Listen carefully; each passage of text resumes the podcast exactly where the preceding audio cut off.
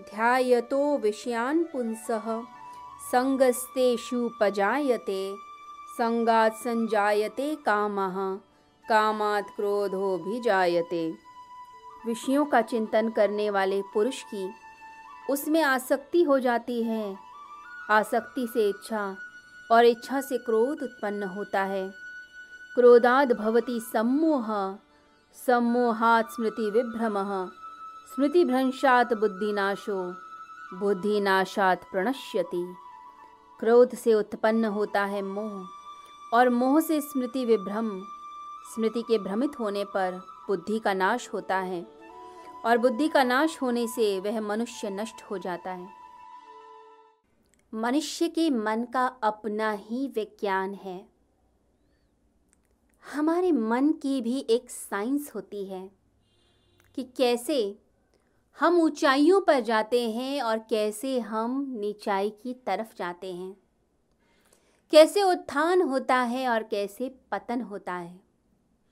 तो भगवान श्री कृष्ण की गीता मनुष्य के मनोविज्ञान के बारे में बताती है।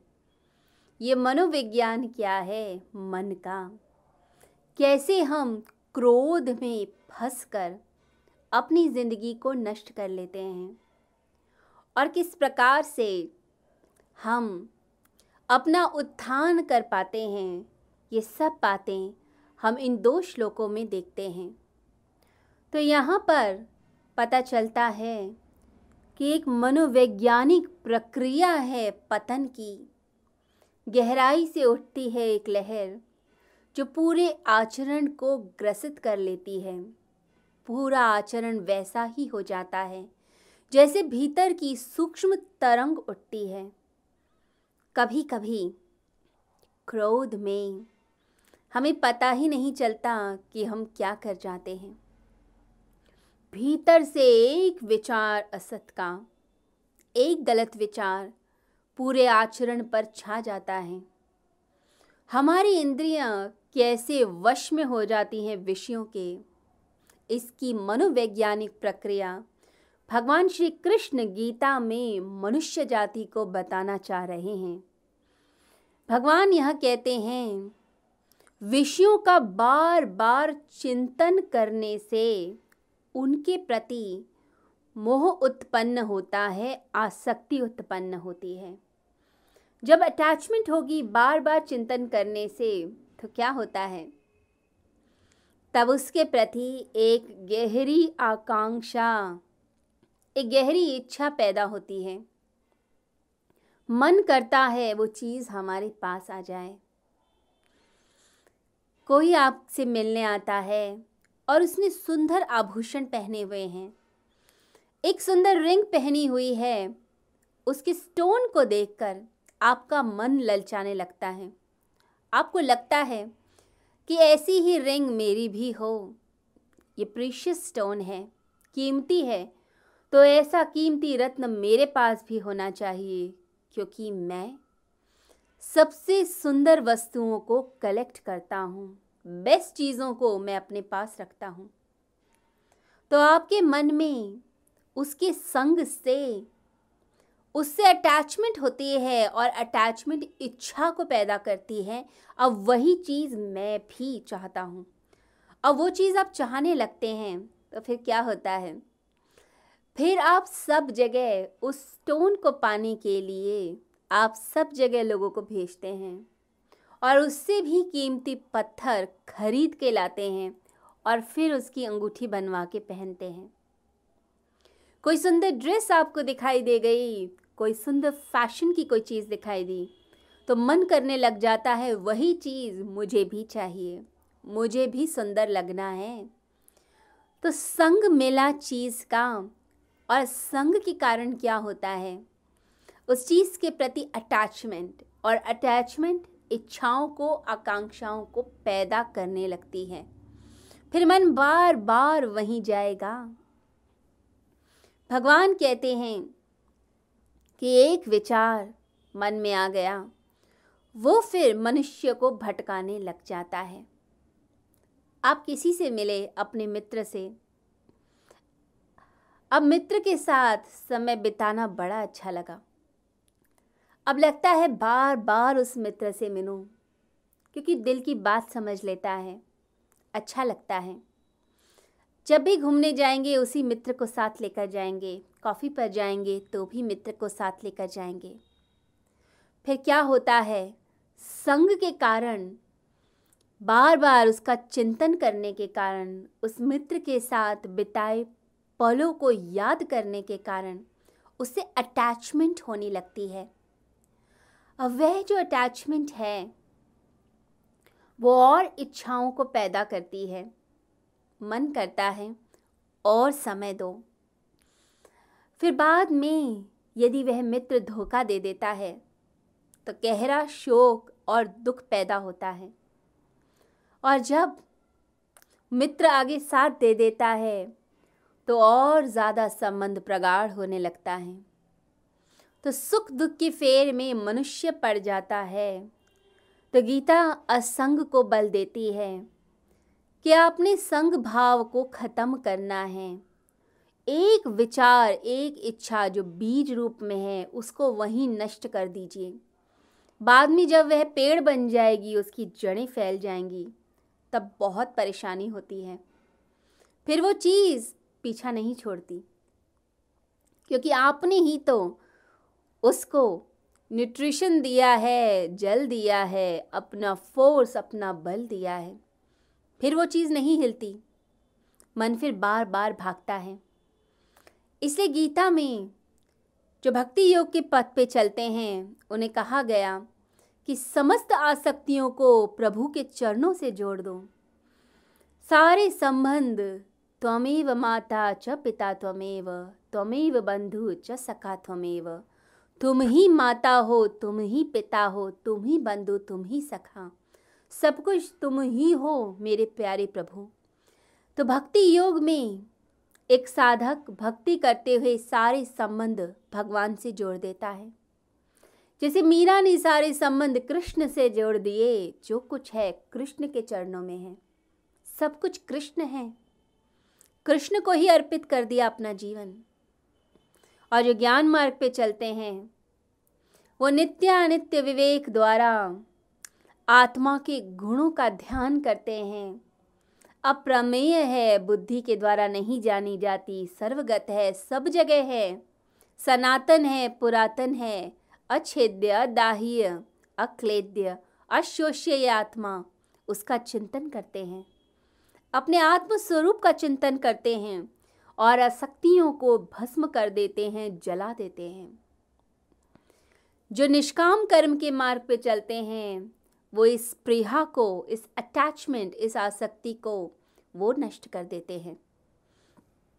तो तरह तरह के मार्ग हैं जिनके द्वारा हम असंग को प्राप्त होते हैं और असंग से हम इन इच्छाओं से मुक्ति पाते हैं। हमारी सेंसेस हमारी आँखें, हमारे नाक, कान, जो जिवा है, ये सब विषयों की तरफ़ भागती हैं और विषयों को प्राप्त करके सुख और दुख का भान करती हैं। अच्छा भोजन मिले तो अच्छा लगता है, खड़वा मिले तो दुख मिलता है। अच्छी सुगंध हो तो खुशी मिलती है और दुर्गंध में बैठा नहीं जाता। मधुर वचन बड़े प्यारे लगते हैं। और कोई कर्कश बोले तो बिल्कुल अच्छा नहीं लगता। तो इंद्रियाँ विषयों की तरफ़ भागेंगी, परंतु जो योगी होगा, वो विषयों की तरफ़ नहीं भागता। वह अपने ऊपर नियंत्रण रखता है, पूर्ण रूप से नियंत्रण। वह विषयों के साथ कांटेक्ट नहीं करवाता इंद्रियों का बार बार और अपनी इंद्रियों पर इतना नियंत्रण रखता है कि पूरी ऊर्जा भीतर समेट लेता है और अपने आत्मभाव में स्थिर होता है। परंतु जो इच्छाओं के पीछे भागते हैं, फिर कोई बाधा आती है तो क्रोध उत्पन्न होता है। आप चाहते थे कि सुंदर ड्रेस आप पहने, अच्छे कपड़े पहने परंतु घर में माता पिता ने मना कर दिया। या जैसी चीज़ चाहते थे, वो चीज़ मिली ही नहीं मार्केट में। आपकी फिटिंग की चीज़ नहीं मिली तो एकदम क्रोध आता है। आप चाहते थे अच्छे रेस्टोरेंट में जाके आज भोजन करना, परंतु रिश्तेदार घर पे आ गए और सारा प्लान आपका फ्लॉप हो गया। आप चाहते थे कि आज आपके मित्र आपके साथ बैठें, आप कुछ ज्ञान की चर्चा करें, परंतु किसी कारणवश नहीं आ पाए तो गुस्सा आता है, दुख होता है, क्रोध आता है। भगवान कहते हैं कि जब ऊर्जा अपने लक्ष्य तक, इच्छाओं को पूर्ण नहीं कर पाती तो वही ऊर्जा क्रोध में परिवर्तित हो जाती है। अकारण नहीं आता क्रोध, ना तो आसमान से टपकता है। ये इसलिए आता है क्योंकि कामनाओं की पूर्ति नहीं हुई, इच्छाओं की पूर्ति नहीं हुई। तो जो ज़्यादा इच्छा करेगा, उसको गुस्सा भी ज़्यादा आएगा। तो महत्वाकांक्षी जितने ज़्यादा हम होते हैं, ज़्यादा ओवर एम्बिशियस और फिर वो चीज़ नहीं आती, वो चीज़ पूरी नहीं होती तो क्रोध आता है। कल्प वृक्ष के नीचे आप बैठे हों तो उस समय सब कुछ प्राप्त होगा। जो मांगा सब मिल रहा है। आपने सोचा बड़ा मकान चाहिए, वो मिल गया। आपने बोला अच्छी पत्नी चाहिए, वो मिल गई। जब सब कुछ मिल रहा होता है तो गुस्सा क्यों आएगा? सब इच्छाएँ पूरी हो रही हैं तो क्रोध क्यों होगा? आपने माँ बाप से बोला, ये मेरी इच्छा है, पूरी कीजिए। मुझे नई गाड़ी चाहिए, नए गैजेट्स चाहिए।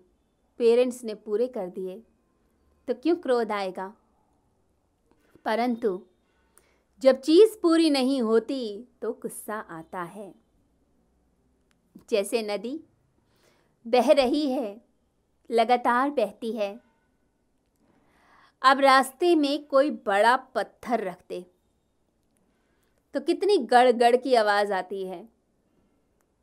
शोर उत्पन्न होता है। ऐसे ही भीतर जो नदी बहती है, जो आप इच्छा की पूर्ति करने के लिए ऊर्जा की ये जो नदी बहाते हैं, जब वो पूर्ण नहीं हो पाती तो सिर्फ़ क्रोध आता है, गुस्सा आता है।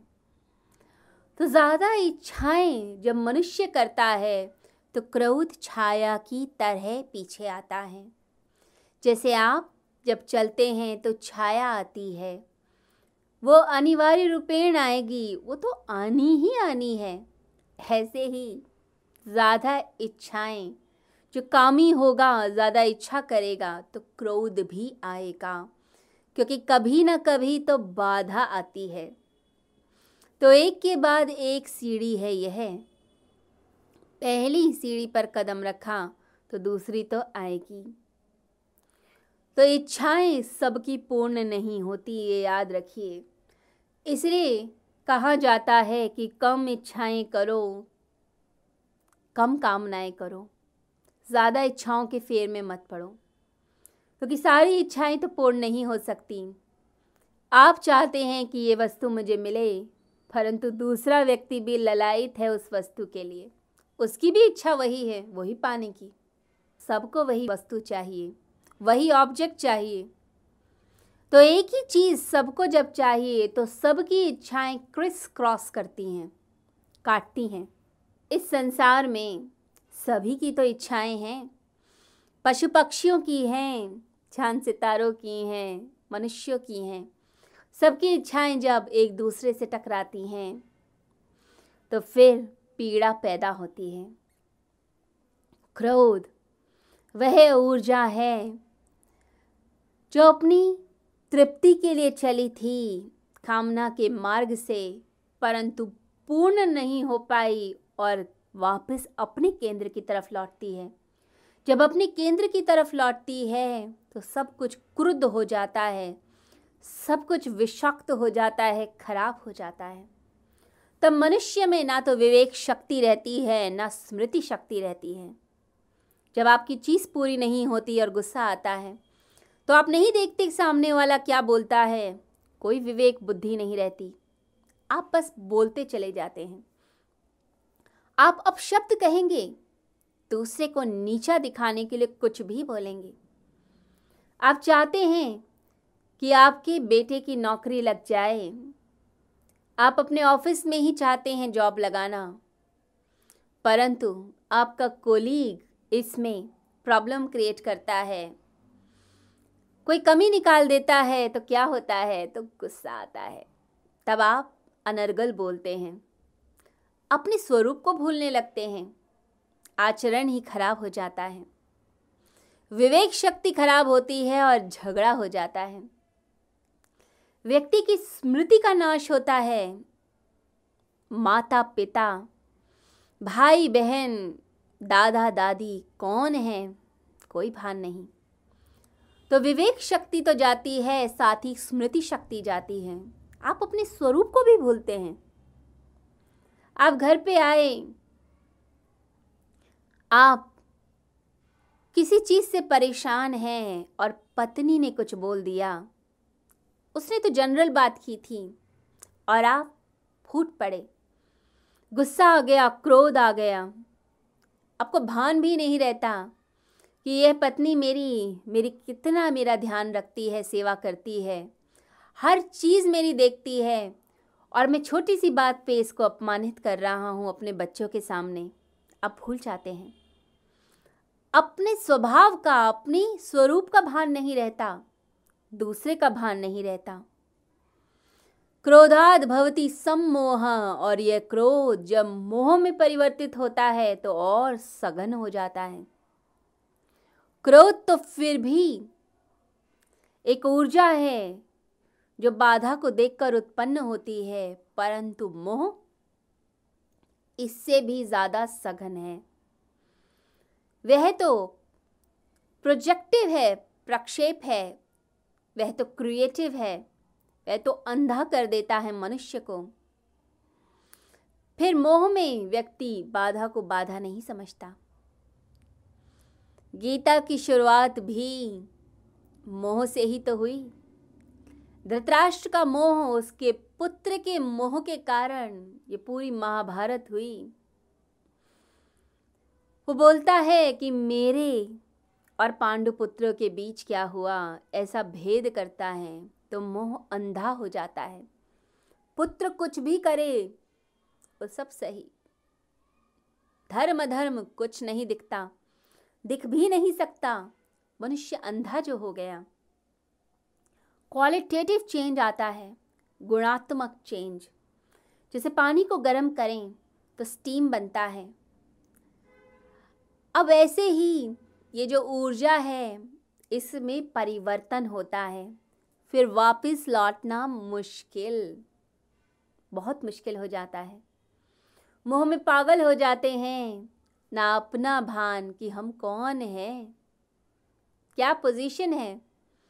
परंतु बच्चों का मोह मारने लगता है। आचरण भी अनर्गल हो जाता है। जैसे कोई जज वैसे तो निर्णय करे, बहुत अच्छे निर्णय दे। परंतु जब बेटा गलती करे, तब वह डिसीज़न गलत देने लग जाए, आचरण ही बदल जाए। भूल जाए कि वो जज की कुर्सी पे है, उसे गलत निर्णय नहीं देने चाहिए। परंतु फिर भी गलत निर्णय देगा, क्योंकि पुत्र का मोह है। ये पुत्र का मोह फिर फंसाता है, भगाता है, रुलाता है, दुखी करके रख देता है। स्मृति का भान नहीं रहता।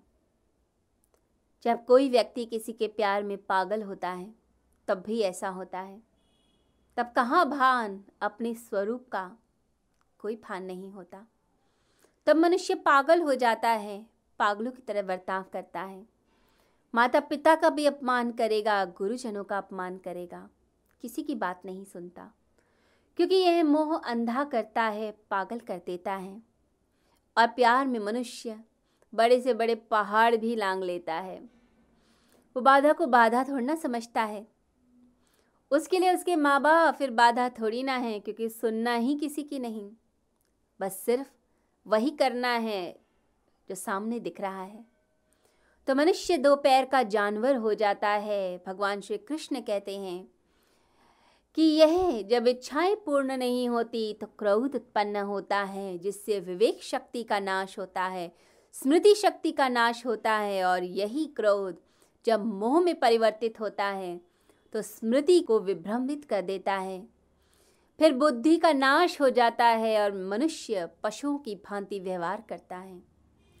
जितने झगड़े हैं इस संसार के, वो इच्छाओं के कारण हैं।